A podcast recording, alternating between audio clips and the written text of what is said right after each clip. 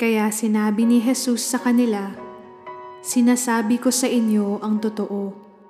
Ako na anak ng Diyos ay walang magagawa kung sa sarili ko lang, kundi ginagawa ko lang ang nakikita ko na ginagawa ng aking ama.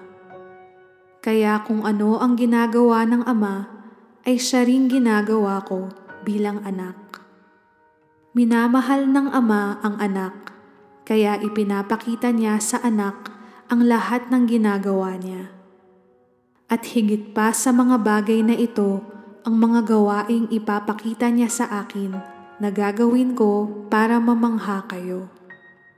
Kung paanong ibinabangon ng Ama ang mga patay at binibigyang buhay ang mga ito, ganoon din naman binibigyang buhay ng anak ang sino mang gusto niyang bigyan nito.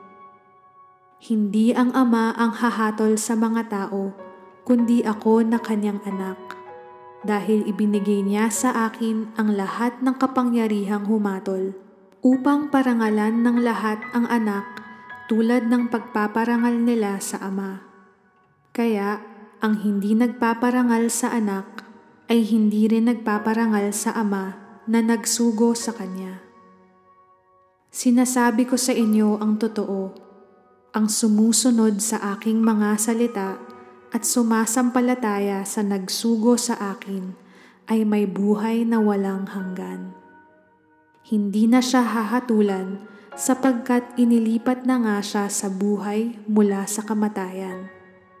Sinasabi ko sa inyo ang totoo, darating ang panahon at dumating na nga na maririnig ng mga patay ang salita ng anak ng Diyos at ang makinig sa Kanya ay mabubuhay.